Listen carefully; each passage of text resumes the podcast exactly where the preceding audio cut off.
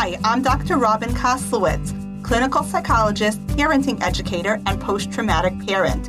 Welcome to the Post Traumatic Parenting Podcast, where we learn to provide our children with a healthy childhood, even if ours was anything but. Or maybe we had a wonderful childhood, but recent events in our lives have left us reeling. Let's face it, after 2020, we're all post traumatic parents now. Welcome. Welcome to the Post Traumatic Parenting Podcast. Today's episode is based off a DM and email correspondence with a post traumatic parenting community member. This conversation started in our Instagram subscription group, which you can find if you check out Dr. Koslowitz Psychology on Instagram.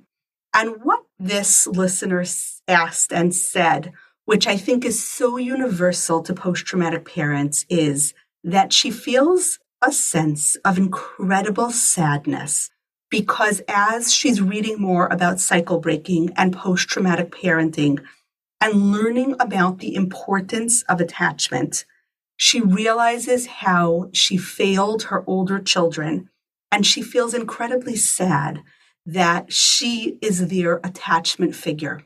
She is aware of how not having proper attachment figures impacted her in her childhood. And this is something that she feels she's going to have to do a lifetime's worth of psychotherapy and journaling and inner child work to even process. But meanwhile, she has children and she is their attachment figure. And as she puts it, she lacks the gene for attachment. So I think it is true. I want to first pause and just sit with that because this is so common to post traumatic parents this sensation of, I lack the gene for attachment. How can I possibly provide attachment? I didn't experience it. And we do know that attachment theory tells us that when we experience good attachment, proper attachment, it provides us with an internal working model. And part of that internal working model is also how to provide attachment. We're going to get into what an internal working model is as we go through this episode. But that sensation of, I am so sad for my kids because I am their primary attachment figure. I'm it, right? And I haven't been doing it properly. And even if I would want to, I don't know how is so common to post traumatic parents. So if you've experienced that, I want you to take a moment think about that. Perhaps voice note to yourself that you'd like to journal about this. Perhaps this is something you need to mourn, something you need to think hard about. And I also want to point out that no matter what stage our children are at, attachment can be repaired. And this episode is going to be a deep dive into attachment theory so that we can learn what it is more importantly, what it isn't, because I think we sometimes give attachment and this idea that a parent who experienced good attachment and can just provide secure attachment to their children, we sort of give it magical, mystical powers. Like it's something totally beyond us. If only we were that mom. We see perhaps some parent in the park sharing a moment of joy and connection and delight with their children. And of course, delight is the hallmark of good attachment. And we think, oh, if only that could be me, that will never be me. And sometimes we're only seeing that snapshot. We're seeing what someone chooses to post on Instagram. We're seeing some cute TikTok. We're seeing somebody, you know, in the park, but we don't know them and we don't know their struggles. And sometimes we forget that, yeah, it's true. Attachment's important. Secure attachment's important. It's much easier to provide secure attachment if we experienced it. And there's a flip side to attachment, which is earned security. We can repair attachment no matter what stage we're in, no matter what stage our children are in. We can do that. It's going to be more work. It would be easier if it was automatic. But the flip side of attachment is earned security. Attachment absolutely can be repaired. So if you've been listening to attachment based information, if you've been following that kind of content, if you've been thinking about cycle breaking and learning about attachment and feeling like this is so huge, I'll never be able to do this. Here's where I want to start this episode. Attachment can and should be repaired. And the fact that you're listening to this means you have the capacity within yourself to repair attachment with your current children, with your inner child, perhaps with attachment figures from childhood if that's important to you. But attachment itself absolutely is not this mystical, magical thing. Anything we can understand, we can break down into its component ingredients. Any component ingredients that we can fully understand, we can then reproduce. So, of course, we can repair attachment. So, let's listen to this episode in the spirit of let's understand attachment theory from a lens of trauma, from a lens of post traumatic parenting, and most importantly, from a lens of attachment is something I want to understand so that I can repair it. Because everything can be repairable if we know how to repair. So listen to this episode in the spirit, not of forget it. I'm terrible at attachment. My poor kids. I didn't give it to them. I hope I earned enough money to provide them therapy one day. But instead, with the can do attitude of as difficult as this is, attachment is repairable. I can provide earned security if I didn't provide natural security in their earliest years. So let's listen to the episode in that spirit. And remember, if you're a member of the post traumatic parenting community and you have a burning question like this, please DM me. You can find me on Instagram, on Facebook, on LinkedIn. You can find me on threads, and we can continue this conversation. In this counter shaming way that we're talking about attachment, I also want to point out that attachment is infinitely repairable. We know that good attachment provides proper attachment, provides a child with a sense of security, right? And when we talk about someone like, oh, he's so insecure, we're really pulling on attachment research and it sort of has entered into the popular vernacular where people use it as an adjective to describe somebody, right? She's such a secure person. He's so insecure. The flip side of security is earned security. So we can have security one of two ways. We can have secure attachment, and therefore we learn certain lessons about ourself, about the world, about relationships that will stand us in good stead throughout life. And we can also not learn those lessons for whatever reason in childhood and then fix that and attain earned security, a sense that although the world seemed threatening to me as a child, although as a child, when I tried new things, I failed at them, I was mocked, I wasn't supported, I was shamed or blamed. I now know that actually the world is not as scary as I thought, that actually it can be pretty safe. I now know that when I try and I fail, there are some upsides to that. For example, I can try and fail and fail well and fail incrementally upwards until I develop that skill. That just because I thought of myself as a loser as a child and criticism, shame, and blame happened a lot does not mean that I am a loser, right? It means that that's a lesson I learned. I can unlearn that lesson and I can learn a new lesson. I can learn to celebrate my failures and be like, yay, me, I tried. That is what earned security looks like. And we can experience earned security through psychotherapy. Where we learn about our attachment patterns, we learn why they didn't work for us, we learn what's distorted in our internal working model. And then we learn how to speak to ourselves more kindly. We can be our own attachment figure, right? And we make ourselves into a much more secure person. Sometimes you have somebody with insecure or dismissive or avoidant attachment who marries someone who's incredibly secure, but also incredibly emotionally attuned and intuitive. And that person is such a secure adult attachment figure as a romantic partner that the partner especially if they're willing to work on it and they want to develop these competencies, the partner can then become earned secure. So again, when we're thinking about everything that we're saying about attachment, if we feel like there are some attachment experiences that I didn't do a perfect job of providing to my children, and let's mark that word perfect. That's a very post traumatic parenting word when we think about parenting and perfect in the same sentence. So mark yourself thinking about that, the association of those two words. I didn't do that job that I would have liked to do. All right, I can repair attachment. My kid and I can repair attachment. My child can develop earned security. But let's understand something about the attachment system and something about the trauma system in our brains. The attachment system is, underneath everything else, a survival system, right? Because if you think about it, a newborn you know, bunny, right? Let's imagine that scene in the Bambi movie where all the animals are fleeing a forest fire, right? Or think of any forest scene, right? A newborn bunny is born and there's a fire. Pretty quickly after birth, that bunny can run away from danger. A newborn horse within a day or two can stand on its own feet and can run away from danger, right?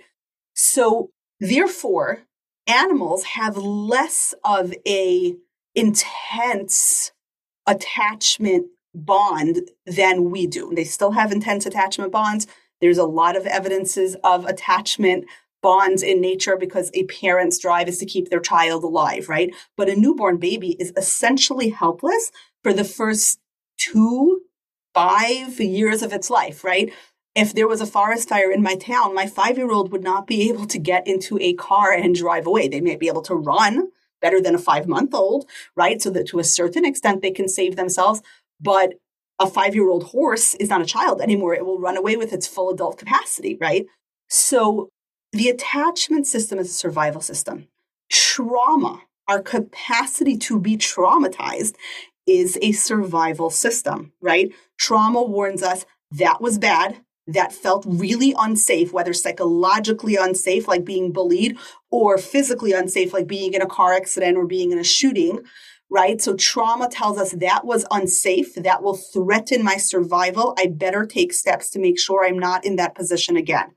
The thing about survival systems, all survival systems, is they're inherently uncomfortable, unpleasant, even noxious think about all of the fail safes we have to keep people alive and how annoying and intrusive they are, right? When we turn on the gas in our house, they added an odor they added to gas natural gas is a odorless substance but it can kill you right so therefore they added a really foul smelling addition to gas so that if you turn on the burner and the flame doesn't go on, very quickly you'll be like, oh my gosh, what's that bad smell? Oh, oh my gosh, there's gas going into this house and it's dangerous. Let's quickly open the windows. Let's shut that flame. Oh my gosh, right? Let's shut that switch so that the flame goes off or at least that the gas doesn't continue to be releasing into the room.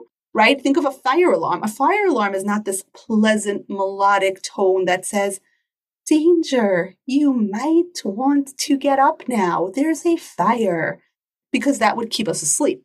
A fire alarm should be a really loud, noxious, annoying sound. That beeping sound that we get when we get in the car and we don't put on our seatbelt and it's like beep, beep, beep, beep, beep, beep, right? That's annoying. That sound is meant to annoy us so that we remember to put on our seatbelts. Anything based in survival has a distress component when you hear a baby crying and the hair on the back of your neck rises and like, oh my gosh, that sound, it needs to stop, right? The reason you're feeling that is not because you're a bad mother. I've had so many mothers say this, like, I can't tolerate the sound of my baby's crying. I have this baby, the doctor says it's colic. He just cries and cries and cries. I can't put him down. I'm losing my mind. I'm such a bad mother. No, that's your attachment system doing its job. That baby needs to stay alive. So your brain and that baby's brain work in sync so that that noxious sound of the baby just crying and crying and crying that you're just not feeling able to tolerate, that's his attachment system kind of meshing and working together with your attachment system it's meant to do that because what if the baby would be crying and it would be dangerous, right? The baby's crying because, I don't know, a kidnapper's about to grab the kid and it's an unfamiliar face, so the baby bursts into tears. The baby's in pain because there's a fire. Again, we're, we're saying horrible things, but we're talking about survival. That attachment system is meant to get our attention. And usually what gets our attention are not pleasant, lovely, happy things. What gets our attention are annoying, noxious sounds. So if you're feeling burnt out from your baby's crying, if it like sets your teeth on edge, number one, please speak to your medical professional. Make sure that you're not undergoing the extremely normal postpartum depression or postpartum reactions that can be helped with rebalancing your hormones just a bit. Okay, so number one, definitely get that checked out because it could be that there's a hormonal fix, right? There are even now medications that directly target postpartum depression without larger things like they don't ha- you don't have to necessarily take an antidepressant. There are other medications available. So definitely get that checked out. Definitely alert your parenting partner your support system. Like this is getting a bit much for me. I'm going to need more support because this particular baby is very high needs i'm feeling very depleted. There's no shame in that. Babies are a lot of work. People say that labor ends when you give birth to the baby. In some ways labor like the physical labor of giving birth is the easiest part. I, you know, hate to tell anyone who's done like I've done 36 hour labors, but that's sometimes the least painful part. It's a lot of very hard work to adjust to a new baby. But feeling on edge because the baby's crying a lot is not a sign that you don't know how to provide good attachment. It's a sign of the attachment system working. The attachment system is meant to get your attention. So the baby and the mother, right, are this one unit where the baby is crying. And I'm saying the mother, but of course, dad can also be an attachment figure. There should be multiple attachment figures. Babies are not, you know, human babies are not baby ducklings who only imprint on one caregiver, right? We can have many stable, supportive caregivers, but that's for a little bit later in this installment. So, what are the three functions of the attachment system that John Bowlby really talked about? He talked about proximity maintenance. I want to remain close to my mom. And again, I'm saying mom, but I mean attachment figure. It's just that generally when people call me and say things like, I can't provide good attachment, when my baby cries, I get so on edge, it's usually mom. So, proximity maintenance, staying close to mom. Safe haven and secure base. So, Number one, I want to stay close to her. I want to know is she attentive? Is she paying attention? Is she noticing? Is she keeping me safe? Is she around, right? Is she here? And is she also mentally here? Then I want to know is she a secure base? Can I stay with her, feel safe, and then use her as a launching pad to go out and explore the world, knowing that when the world gets a little scary or when the world gets a little much, I can come back to her and return to her, right? So she's my launch pad, but she's also my nest, right? So I jump out of the nest and then I come back into the nest. I go to school, I come home. I run around on the playground, I come back to mom for my snack, for my hug, for my reassurance uh, when I'm on the sliding pad and I say, and, and, and I make a noise, I try to get her attention. She looks over at me and she gives me a thumbs up and she's like, Yay, you're going down the slide, right? She's paying attention. She's close by. And then she is safe haven. Let's say I'm on that slide and I fall off and I scrape my knee. Does mommy pay attention, come running over, pick me up, you know, wash off my boo boo, put a little band aid on it, give it a kiss, and say, Oh, you fell off the slide. So she's reflecting my experience back to me. She's providing a vocabulary for what just happened. Oh, your knee hurts. That's okay. We're going to wash it off. We're going to band aid it.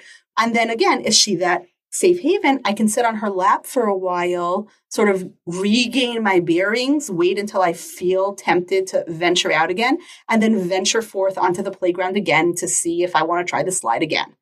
So, those are the three main functions of the attachment system, and they're all based on survival. Because if mom's not paying attention, bad things can happen.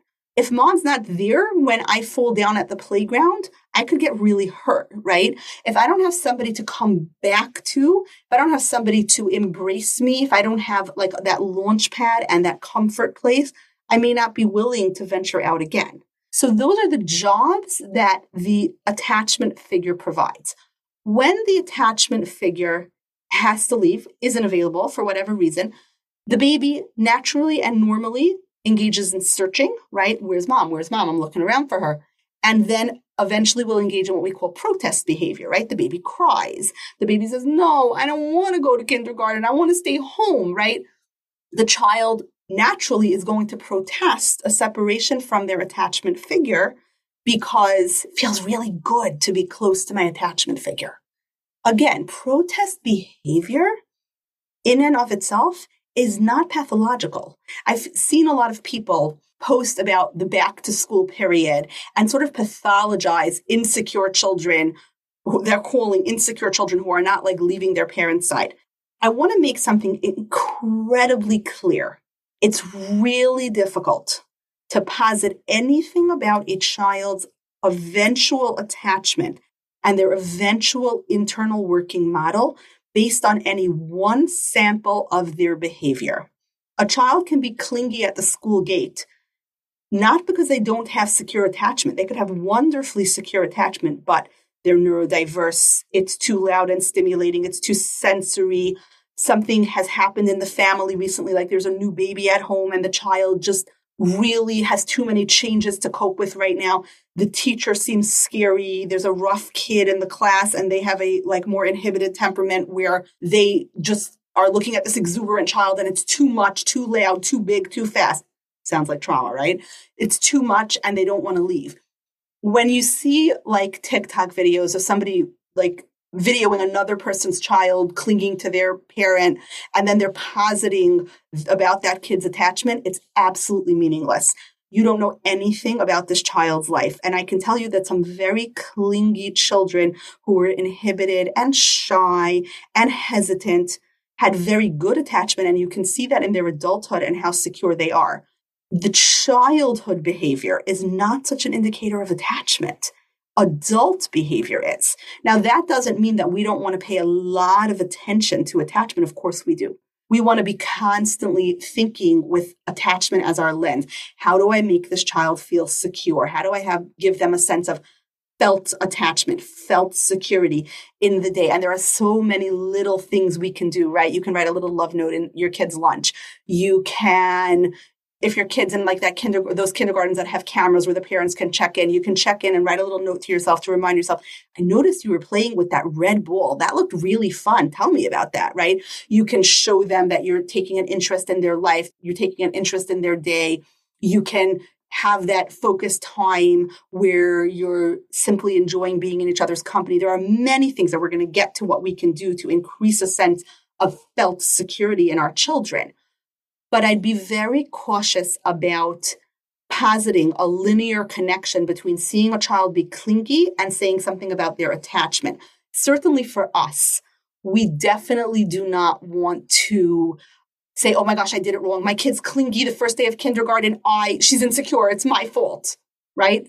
The behavior of the child does not necessarily reflect anything about attachment. The behavior of an adult can. So if that child is 25, we can then talk about where attachment worked and didn't work. But if the child is five, we really can't.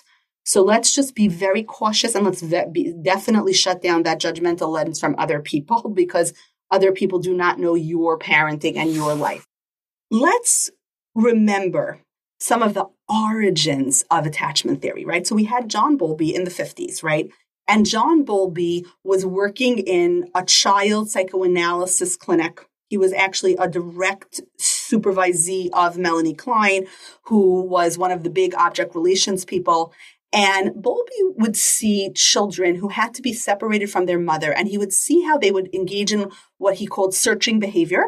And then it would turn into despair, where they're looking and looking and looking and looking for their mom. And remember, we're going to the days where children were put in hospital wards for like infections, diseases that we now have cures for, right? This was in like pre-antibiotic days or in the early antibiotic days. So there were certain, certainly pre certain vaccinations, right? So there were certain, you know, diseases that would like tear through a large swath of children and there was nothing to do but put them in these like isolation wards where they'd be like separated from their parents for months and months and months on end. And at first, let's say you have an 18 month old child and he contracts something like tuberculosis, he contracts something, he has, he has to have a surgery. And then because they're so afraid of infection, he's in this ward. At first, he's searching for his mother. He's looking around like, where's my mommy? I need my mommy. Is she near me? This is really scary. I'm crying. My mommy's not coming. These weird nurses are coming and they're giving me a bottle, but where's my mommy? And after the despair, after the, the searching and the frantic anxiety comes the despair. There's a really interesting anecdote that I learned about in graduate school where Bowlby was doing psychoanalysis with this boy and his mother. The mother was considered like to be like at risk for harming her child because she had had a you know disadvantaged life and she was considered you know like a low class mother in the parlance of that day she had lived a very high risk lifestyle. There wasn't a lot of money there. There weren't a lot of supportive partners. So Bowlby was working with this mother and this child. And then the mother got sent away for some reason. Maybe she went to prison. Maybe she went to the hospital. I don't remember.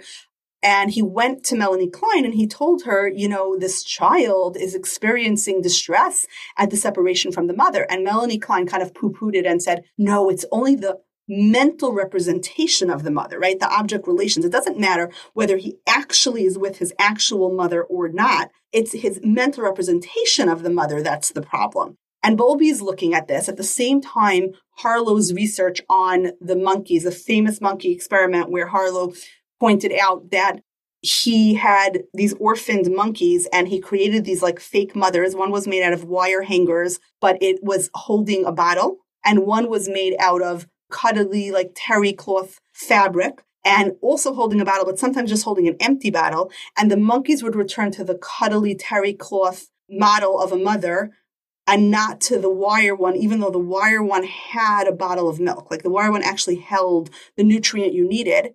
And Harlow posited from that that there's a psychological nutrient that we need of attachment and comfort and being held and being loved and being treated with softness that is just as important as the bottle of milk, right? So Bowlby's reading this research and he's, you know, undergoing this supervision and psychoanalysis with Melanie Klein.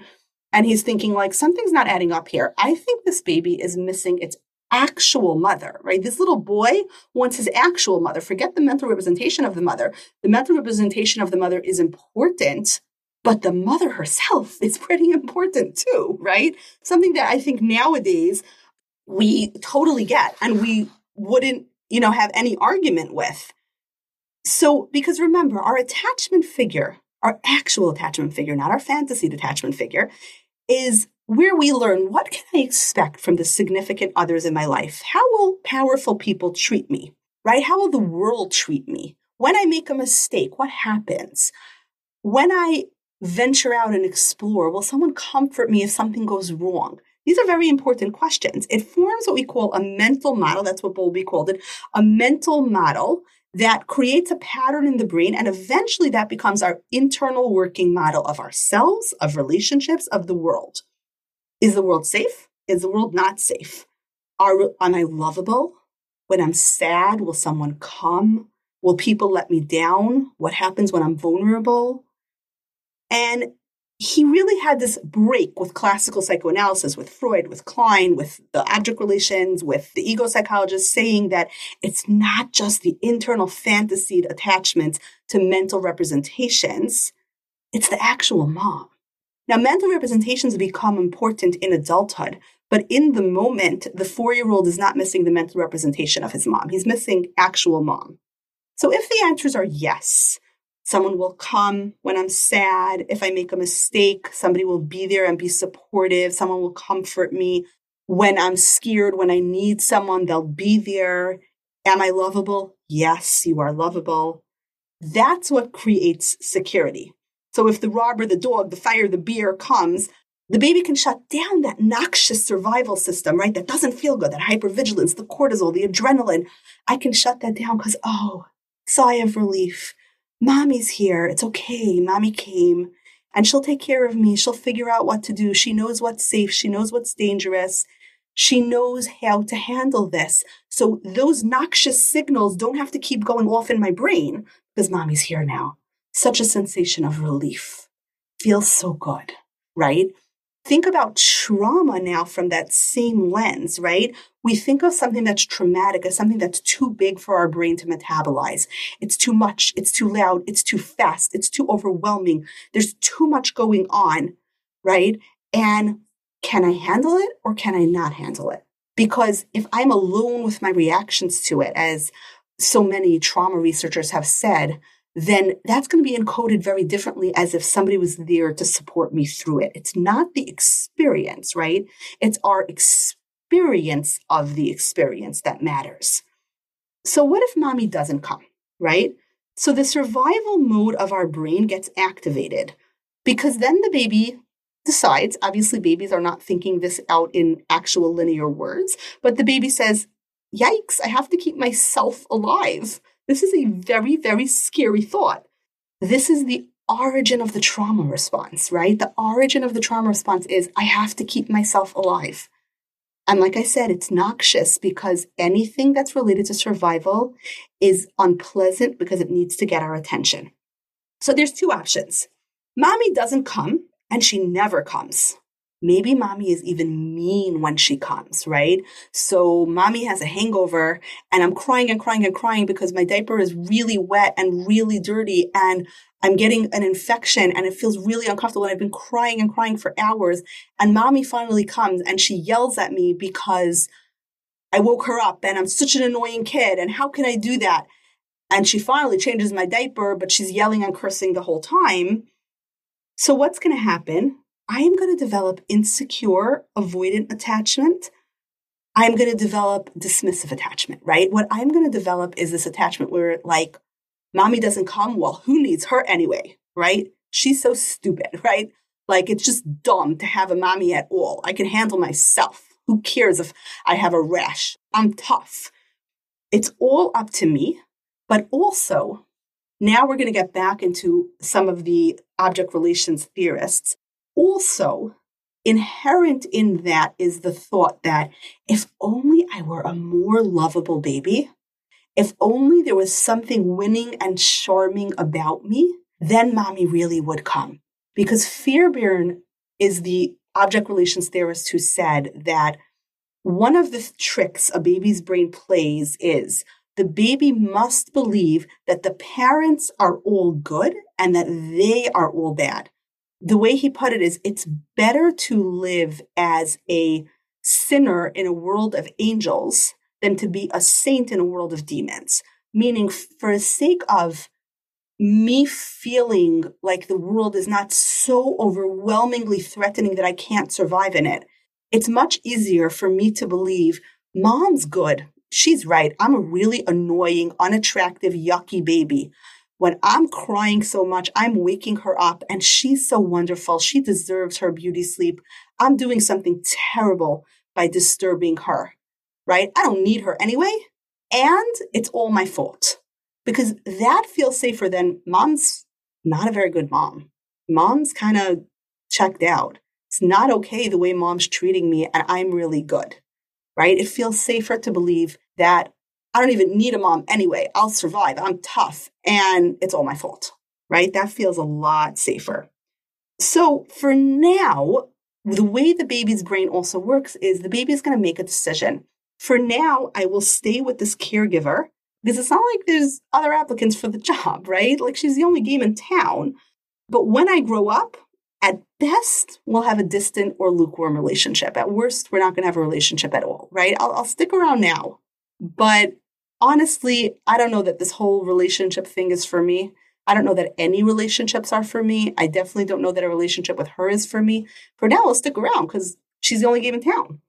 Babies and children don't have much agency or choice, but adults do. So that kind of dismissive attachment of like, mom's not coming and that's really horrible, but it's all my fault and who needs her anyway is the worst case scenario, right? It's the hardest to repair in psychotherapy. And it's the most damaging to the child, even if the child comes across as very resilient. We hear this all the time, right? For those of us who are post traumatic parents who had traumas that occurred in our childhood, we hear how resilient we are and how driven we are and how capable we are. Sure, trauma has a way of doing that, right? Trauma has a way of artificially maturing us and making us feel like we have to be hyper independent and we have to manage the world ourselves because our attachment system isn't going to do that for us. So, sure, we can look, that child can even look very resilient, but that's not so much resilience as it is hyper independence and the need to take charge of our own survival at a very young age. But there's other options, right? Maybe mommy sometimes comes and sometimes she's nice and sometimes she's mean and sometimes she doesn't come at all. And it's just not predictable. It's not really about me.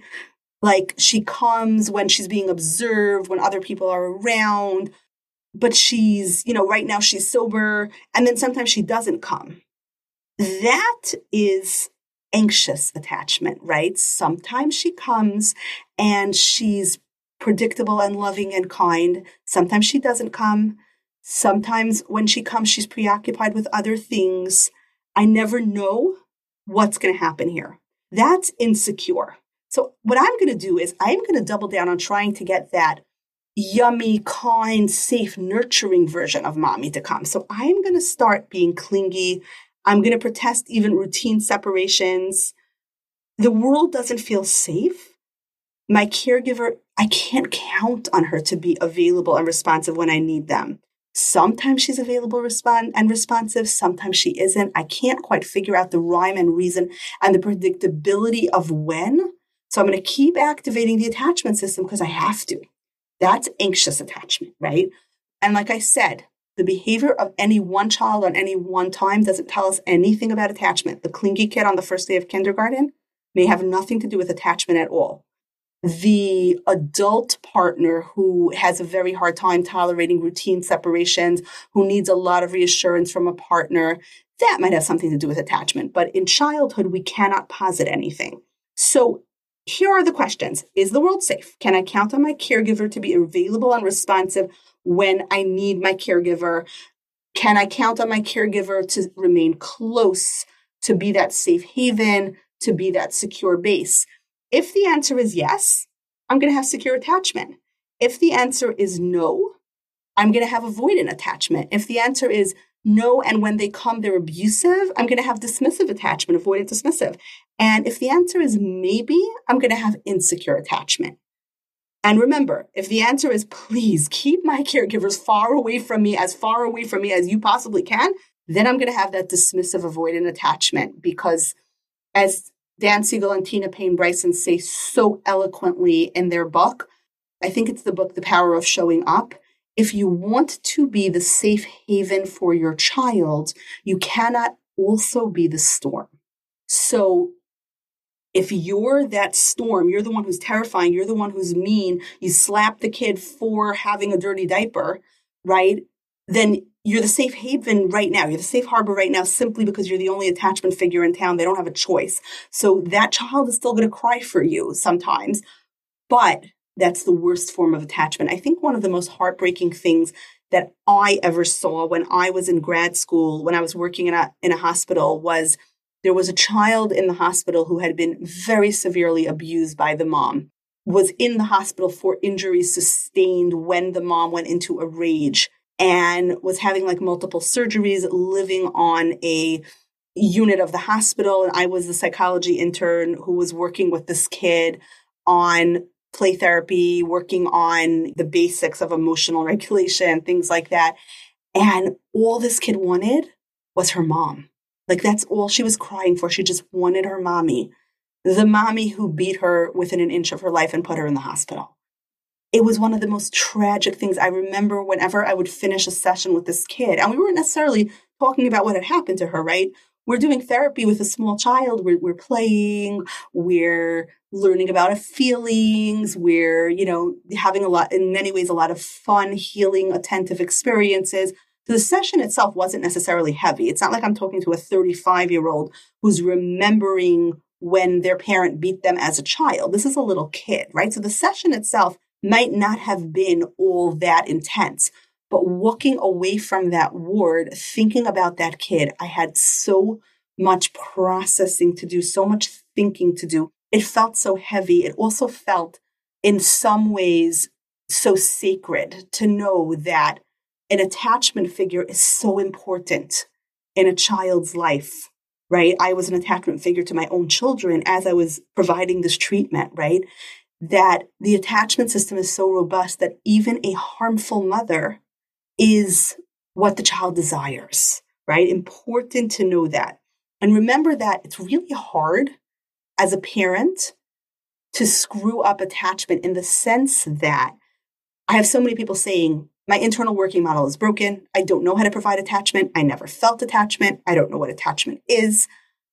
Your baby's brain is primed to attach to you, and you are primed to attach to your baby. You don't have to force it. You don't have to like worry that there's some secret that people who are parented well know. People who are parented properly like know this special secret sequence of buttons to like press on their baby, the secret code, like the cheat code that allows them access to a better level. System's already there. You don't have to do anything to activate it other than the things you naturally want to do. Feed the child, hold the child, speak to the child, sing to the child, rock the child, change them, bathe them, care for them, those are the things you have to do to a baby. The fact that you're coming and changing his diaper and speaking soothingly with like some music in your voice saying like it's okay, mommy's here. That's all it is. It's not more complicated than that. It's not some secret skill or technique that people who were parented differently know. So if you didn't know that, now you know it. Those basics of providing care, speaking soothingly, rocking, what Dr. Harvey Karp in his book, The Happiest Baby, calls the five S's, providing those experiences to your baby, soothing, sucking, right? Those, just all of those experiences, that's what you have to do. Babies are essentially biological creatures when they're born. So it's not like you have to like be reading a specific picture book at a specific time in their psychological development in order to unlock the next level of attachment being predictable, coming when they cry, changing them, bathing them, hugging them, talking to them, singing to them, speaking in that motherese that just naturally comes to us. That creates attachment. There's nothing more complicated than that. Remember that our attachment template is also our relationship template. It's our template for understanding the world we live in. It's our template for understanding ourselves. Humans were created to be social creatures. In babyhood, that's about staying alive. Then it's about staying safe. Then it's about preserving the larger amount of the baby's brain function for things that aren't survival. Meaning that when you go to kindergarten, there's so many things you could be learning about the world. There's so much, right? Even forget kindergarten when you're two and you're just like roaming around your house. What happens if I drop this? What happens if I lift this up? What happens if I taste this? What happens if I fall off this? What happens if I bang this against that? If my brain is free to only be thinking about, oh my gosh, this cool world that I live in, so many things I can learn about this cool world, then I have this brain that I can use for all those functions because I don't have to think about Am I safe? Am I safe? Am I safe? Am I alive? Am I alive? Am I alive? Am I in danger? Am I in danger? Am I in danger? I have room in my brain to think about if I drop this red cup off this blue platform, what happens? If I bang this toy into the wall, what happens? If I say a sound that sounds like ma, will my mother come running and her light will her face will light up and she'll say, "Oh my gosh, you're saying mama. Let's see if I can do that again," right? That is what starts creating my template for learning, for being curious the baby needs to be able to focus on the joy of learning how to make a mess, being creative, trying new things, making new friends, instead of stay alive, stay alive, stay alive, stay alive. So, do you see how trauma can interfere with even the most secure attachment? Even if you've had the most secure attachment, you were parented so properly and your attachment was secure and everything was great, and then a trauma happens. Do you see how suddenly the stay alive, stay alive, stay alive function in your brain starts overwriting the let's be joyful, let's be curious, let's explore, let's try new things. Because again, anything that's survival related is inherently noxious. For babies, it's about staying alive. In adulthood, it's about having a few other people that are special to us, that we connect to, that make us feel safe. It's about having that life that's worth living, right? Our attachment system teaches us what love feels like, right? Does love feel stable, stable and secure? Do I feel lovable? Does love feel highly contingent and dependent? Does love feel very unpredictable and dangerous? Does love feel like the worst thing ever in the world because right after I get love, I get hurt? Does love feel like someone who's always ignoring me and telling me how worthless I am and how annoying I am? Because that's going to tell me a lot about what kind of relationships I'm willing to have when I become an adult. At its core, attachment is three things it's neurobiological. Our brains are designed to attach to our babies. It's reciprocal. Our infants' brains are designed to attach to us, and it's influential, right? We said the experience of attachment underlies our ability to psychologically function in the world. Now, here's the thing not a lot of people know this, but when we talk about John Bowlby, Bowlby himself, and probably a lot of attachment theorists, did not experience good attachment. In fact, when Bowlby was talking about his experience in upper class British boarding schools, he said that he wouldn't allow a dog he liked to experience the kind of education that he had with respect and you know to dogs everywhere right? With apologies to dogs everywhere right? Meaning bowlby felt that his upbringing in a british boarding school was cruel unpredictable punishing and harsh. And probably because he was raised by upper class parents in the Victorian era where, you know, the children were raised by a nanny. The parents, you know, lived downstairs and they would visit the nursery. You know, the mother would visit the nursery like once a day at tea time. Other than that, she wouldn't really see her kids. The father was away at work doing important father things, right? Um, John Bowlby's father was a respected surgeon. So there wasn't a ton of attachment to the parental figures. And then John Bowlby actually had a nanny that he very much loved, like a nursemaid. But when he was, I think it was either four or six, she was sent away because he was too big to need a nanny. He was going off to boarding school.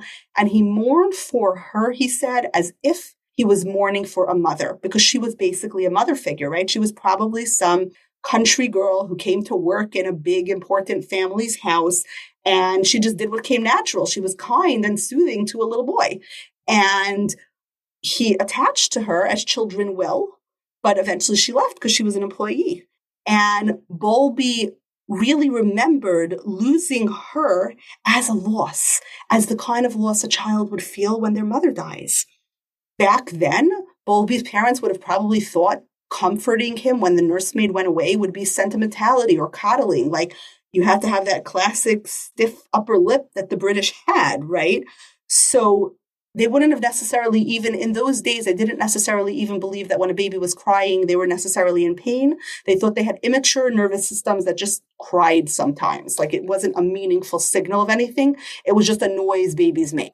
They would have thought that if you coddle a baby for, you know, being taken away from their nursemaid, that would be coddling, right? That would spoil the baby with too much attention. And newsflash, comforting a crying child doesn't spoil the child. Just in case we weren't aware of that, now we know. So, as fascinating as this history lesson is, why are we discussing it? Do we really need the backstory of John Bowlby's life? I think it's important to think about this. John Bowlby's the father of attachment theory. He described it so clearly. He understood it so well. He is creating the map for us to make sure that our enhance our attachment, make sure it's great. Yet he didn't experience it himself. So that myth that those who didn't experience good attachment cannot provide attachment, you cannot love your baby unless you love yourself first. Please, that's a myth. You anything can either be natural. The template can be pre installed or it can be earned. It can be learned. The whole function of psychotherapy is learning psychological capacities we didn't have. So please, for people who have heard these myths, if you didn't experience good attachment, you can't provide it. If you don't love yourself, you cannot love your child. Completely untrue. You can always provide attachment experiences, even if you don't have the template. Think about it this way. Sometimes a template is pre-installed. Let's say today, actually, I went to update my payment information to Zoom so I could record this episode. And my the credit card they had on file had expired. So I had to open my wallet, take out a different credit card, and input a whole new credit card into the system. Is it easier when the template is pre installed? Sure. I don't even get notified by Zoom. They just charge my card. But when the template's not pre installed, you got to manually install it. Manually installing it is called learning. We always can learn. If Bowlby could learn so much about attachment despite never having, having experienced it, if he could learn so much about the inner world of a child despite being educated and being a professional in years that people believed children did not have inner worlds, then anybody can learn about attachment anybody can fix attachment. Yes, it's likely that if you experience poor attachment in childhood, it's impacting you. It's true. Growing up in a traumatic, chaotic, overwhelmed household likely contributes to your anxiety today. It likely contributes to your feelings of not being good enough, of not being capable of being a good parent, of constantly being unsure and thinking that other people are doing it better, right? That self doubt. Very likely it contributed to that that template may not be pre installed, but that doesn't mean you can't learn it. And sure, there are certain things that people who experience good attachment know. There are certain instincts, like knowing how to read a book to a child, how fast or slow, how much music to inject into your voice, instinctively knowing how to soothe a child, what's too much stimulation, what's not enough stimulation. Even those simple ideas of how to like run a household productively, how to like organize your time, those types of like there's a lot of minutia when it comes to running a family and of course mothers tend to have that mental load of like that invisible load of carrying the family, like knowing how clean is clean enough, right? How to like organize the meals of the week so that the kids are eating reasonable foods at reasonable times, right? There's a lot of like minutia of running a family that when you saw a family run well, you simply know how to do because you're like, oh, you know, Tuesday night is taco night. You know, oh, before bedtime, we read three stories. Oh, you know, kids need reminders for this or this is important, this is not. When you don't have that, yeah, it's much more effortful. It's effortful to learn how to read a book to a child when you don't know how. One of the big reasons why I do Dr. K Story Club on Instagram, which I pause every so often and then I restart every so often, is to model how one reads a book to a child and how one discusses the book with the child afterwards. I was teaching a parenting class and one of the things we were talking about was how to play with a child, how to read to a child. And there were so many parents who didn't know that sometimes we discuss the book afterwards. So, like, what do you think about what the cat in the hat did. You know, at the end of the cat in the hat, where the cat leaves and the mother says, "So what did you two do all day?" And the and Sally and I, because I is not named in the book, look at each other and they say, "I don't know. What would you do if your mother asked you?" And it ends. It's a great hook to end the book, but it's also an opening to a conversation to say to the child, "So what would you do?" To ask a child how they feel about the decisions the characters made in the story, what their favorite part of the story is, what they imagine tomorrow will be like for that character. There's many ways to read a story to a child. How fast should you speak? How slow should you speak? Should you read every single word in the story? When I read a book to my two year old, I don't actually necessarily read the books, the words in the book. Like newsflash and no disrespect to the authors. Sometimes we're just looking at a page. We he loves the llama llama books, and sometimes we just look at a page and he points to the llama and he goes llama, and I say yes llama, and then he points to the backpack and he says backpack, and I say, backpack, you have a backpack. Your backpack is yellow. This one is blue. And then he points to the teacher uh, in the picture where we recently were reading Llama Llama Back to School. And he goes, teacher. And I say, right, that teacher is a zebra. And that's how we read a book to a two year old. It's an interactive experience. He is not sitting for me to read it word for word. I remember doing that once, and I had a relative over who didn't experience great attachment as a child. And she's like, Aren't you cheating? Like, you're allowed to read a book to a kid without reading the book to the kid. Isn't it like for his brain development good for him to hear the story? It could be. And it also could be fun to connect over a book without actually reading the words. So sometimes not having experienced it, we don't have that like shorthand and that code for exactly how to do it. The template isn't pre-installed. We can manually install the template. We absolutely can. I this podcast episode is for everybody who didn't experience it and feels so irretrievably broken to understand that what can be learned can be unlearned. What can be learned can be relearned. We can always do that. I love the term parental ventriloquism. It's when we open our mouths to say something and our mother's voice comes out, right? And sometimes when that parental ventriloquism is bad words, like it's what I don't want to say, yeah, it's harder because I have to stop myself from saying what comes naturally and say something attachment focused instead. But that doesn't mean I can't do that. Okay, so we don't have that template installed necessarily. So that internal working model, that compass for how to provide attachment is altered in some way. Just has to be repaired. Remember that our brains are naturally drawn to what feels familiar, but when we know that what feels familiar isn't healthy, then we have to simply create a new familiar. And we know that a certain amount of repetition creates new templates in the brain, right? That's that idea of like 10,000 hours versus 3,000 hours to create mastery. So maybe the first time, you know, we go to the baby and we're providing an attachment uh, experience and we're handling it right. We're speaking with music in our voice. We're rocking them. We're soothing them. It feels unnatural.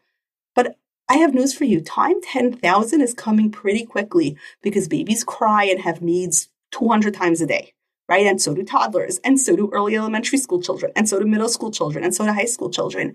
10,000 hours, not that far away, right? Every one interaction at a time. We can rewire our brains to fix this.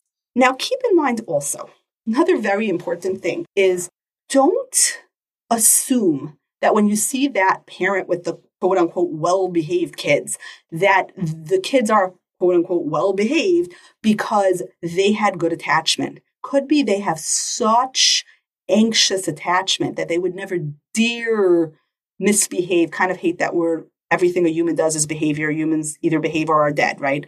But anything that child does does not necessarily mean that attachment is good or bad. You can see some really good kids, right? Those kids that are like, oh, they're so well behaved. There's such a good reflection on their parents and feel the sense of despair like, I did not provide my kids good attachment. Look at how wild they are. Look at how needy they are. Look at how clingy they are. Your child sees you as an attachment figure and keeps coming to you for help, for advice, for support. Your child feels safe to be exuberant and loud in your presence. Your child can be demanding and whiny and needy because you're safe. That is a very good thing. Now, those quote unquote well behaved children, sure, those well behaved children might indeed have good attachment and also have easy temperaments and also have relatively unchallenged, privileged lives. And they exhibit good behavior because that's the behavior that's open for them to exhibit. And that's great. And that's lovely. And it could be that they are so frozen in fear and anxiously attached that they wouldn't dare act out because they know that the relationship with the mother is so fragile. So don't necessarily posit that you're doing something wrong if your kids are clingy or your kids are needy, and that in some ways you've undone their attachment, your attachment is not good. Because we said, a kid's behavior isn't necessarily an indicator of attachment yet, right? It's adult behavior that we have to talk about. A parent's behavior in response to the child's clinginess or neediness, that tells us about attachment. When the kid falls down, what does mom do? One of the things that terrifies me you know, recently on TikTok, there was this egg crack challenge trend where parents were, you know, saying that, saying to a toddler, let's bake cookies together. And the kid's all excited. He's leaning into the bowl and they're putting in the flour and the sugar. And then the mom says, okay, time for the eggs. And then the mom cracks the egg on the side of the kid's head. And it's meant, I, I guess, to be funny. the idea that the kid is startled, right? It doesn't hurt when someone cracks an egg on your head, but it's startling. And then they're filming those reactions for TikTok and YouTube and Instagram. And the idea that this is somehow a prank and it's fun and it's funny. But if you think about it, the child was just in a state of attunement. They were feeling attached to the mother. The mother was attached to them. They were having a learning experience. They were exploring. It's natural for a child's brain to learn about the world from mom. So the child's brain is as receptive as it can be. And that's creating the template for what learning means. Being attuned to another person means sharing delight with another person, right? That's the template. Then mom cracks the egg on the kid's head and the kid is jarred out of that. Now, a measure of attachment is what the mom does in that moment. When the kid is scared and starts to cry, does the mom continue to look into the camera and wink and and you know document the reaction for TikTok? That's going to tell me something about attachment. Does the mom like drop her phone and run to the kid and say, Oh my gosh, you were scared. I'm so sorry. I did not mean to scare you. Right? Does the mom say, Oh, you got scared. I'm sorry. I don't want you to be scared. It's okay. Mommy's here. That's going to tell me something about attachment.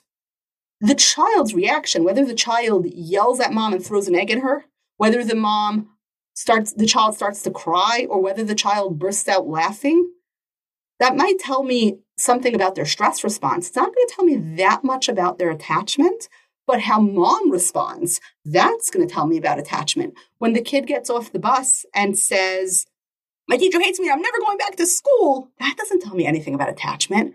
When mom says, Come inside, let's talk about it. Here, have a drink right? That's going to tell me something about attachment. It's the parent's behavior that tells me about attachment. The child's behavior doesn't necessarily tells me something about stress response.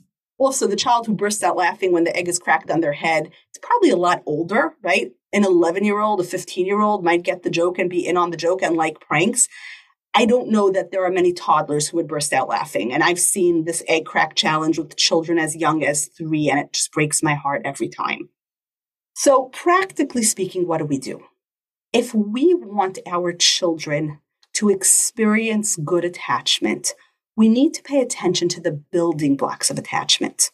Okay, the building blocks of attachment are experiences like attunement. You are paying focused attention to me, and I am paying focused attention to you. It almost feels like our brain waves are syncing up. We're on the same wavelength. You might have that experience when you and your toddler are playing on the floor. You might have that experience when you're doing bedtime and you're cuddling.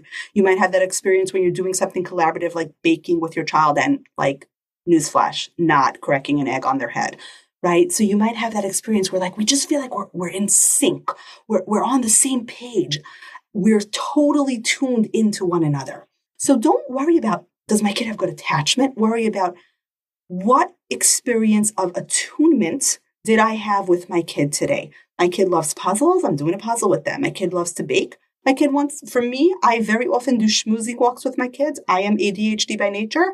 I certainly have passed my need for movement and stimulation onto my children.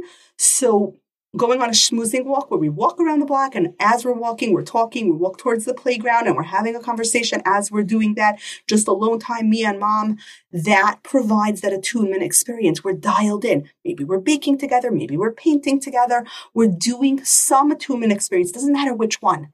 Your kid's not the kind of kid like my kid, who when I read him a book, we don't actually read the words of the book, that's an attunement experience. I get what level of stimulation you want, and you're getting that level of stimulation from me. Focus on attunement experiences. Another big hallmark of attachment is delight. That I look upon you with delight, like what a magnificent creature you are.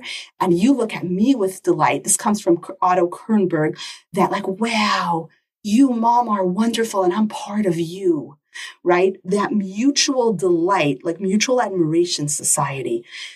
How are we having that? What did I tell my child I love about them today? What did I notice my child doing well and compliment today?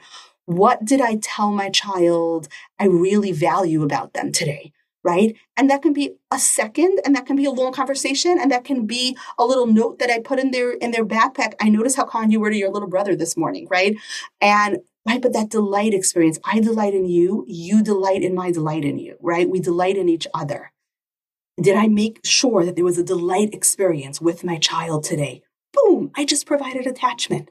A lot of attachment comes from reciprocal movement, moving together. Am I rocking the child? Am I singing? Am I speaking with music and joy in my voice to that child? And again, that could be for five seconds. Hi, I'm home, right? That, that just that back and forth moving together. And moving together doesn't have to be dancing. Moving together doesn't have to be rocking. You're not rocking your 15 year old but you may go on a walk with them. You may sit on a porch swing and swing back and forth. You may work together, like we're cleaning the kitchen together and we're like sort of moving in sync. We're both like scrubbing a counter at the same time. That feeling of another human mimicking my voice, my tone of voice, my body posture. You're sitting leaning forward, so I'm leaning forward to match you. You're talking fast, so I'm answering you first fast and then I'm slowing to show you that I want it to be calm. You're speaking with excitement in your voice, so I'm responding with excitement. Mom, guess what? We did science today.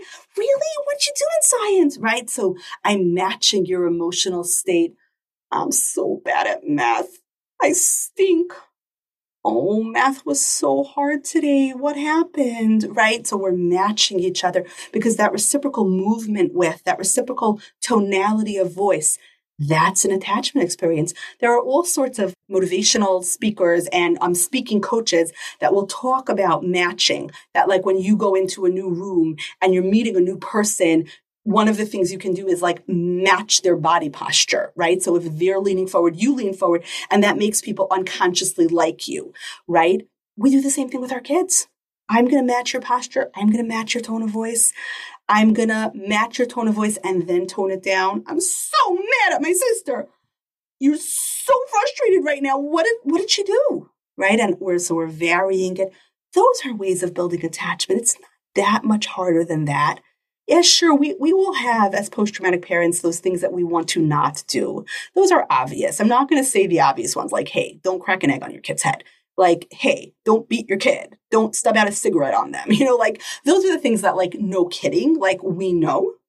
Don't be unpredictable. If you're going to choose an alternative caregiver for your child, make sure it's a predictable, caring, attuned person.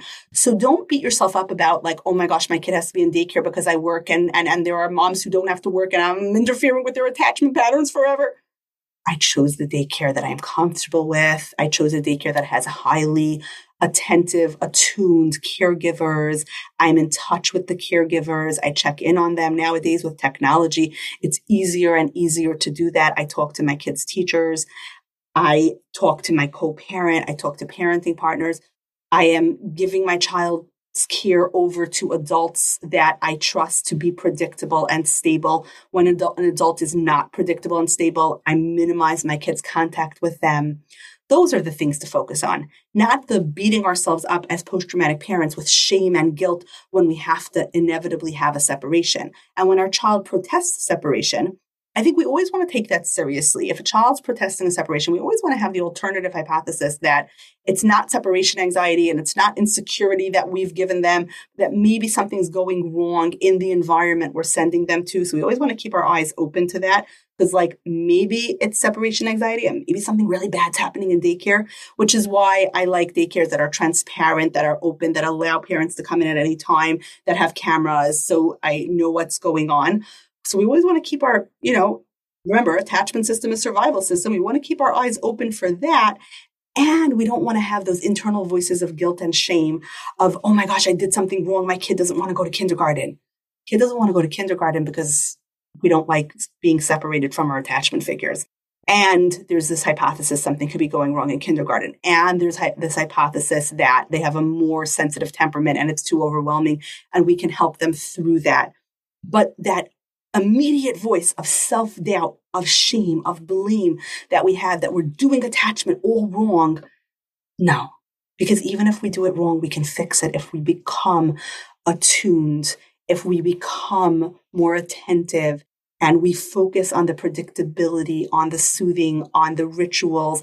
I would so much rather serve pe- peanut butter and jelly for dinner at the same time that's a predictable time than be making gourmet meals but you know dinner's delayed because i'm stressed out because i'm deboning a duck right? So let's remember that attachment is very much repairable and very much learnable right? And this is just that overview but for those of us who are feeling like we'll never get there we didn't experience it so therefore we can't give it. That's just simply not true. If Bowlby, who didn't experience great attachment, can provide, can teach us about how to provide good attachment, then we can learn it too.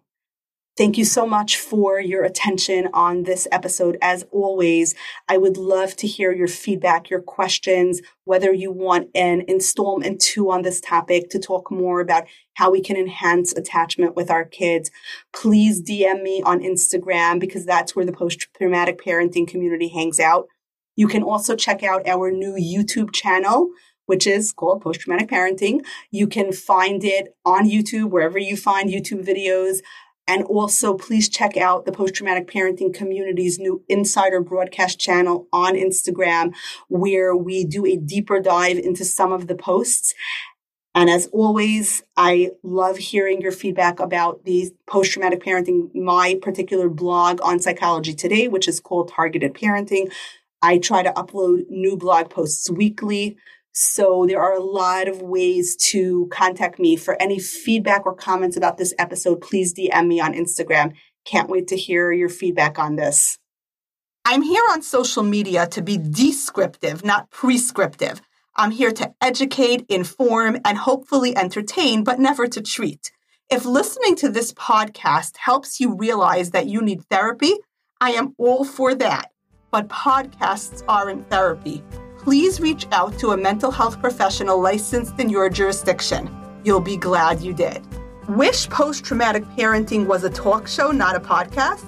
You have a question for me or for my guests? Great news! You can ask those questions by following me on Instagram. My handle is at Dr. Kozlowitz Psychology. It's also in the show notes. I love it when people reach out, DM, or post a question. Who knows, your question might spark an entire episode. Come join our community. We get it. We're post traumatic parents too. Can't wait to hear from you.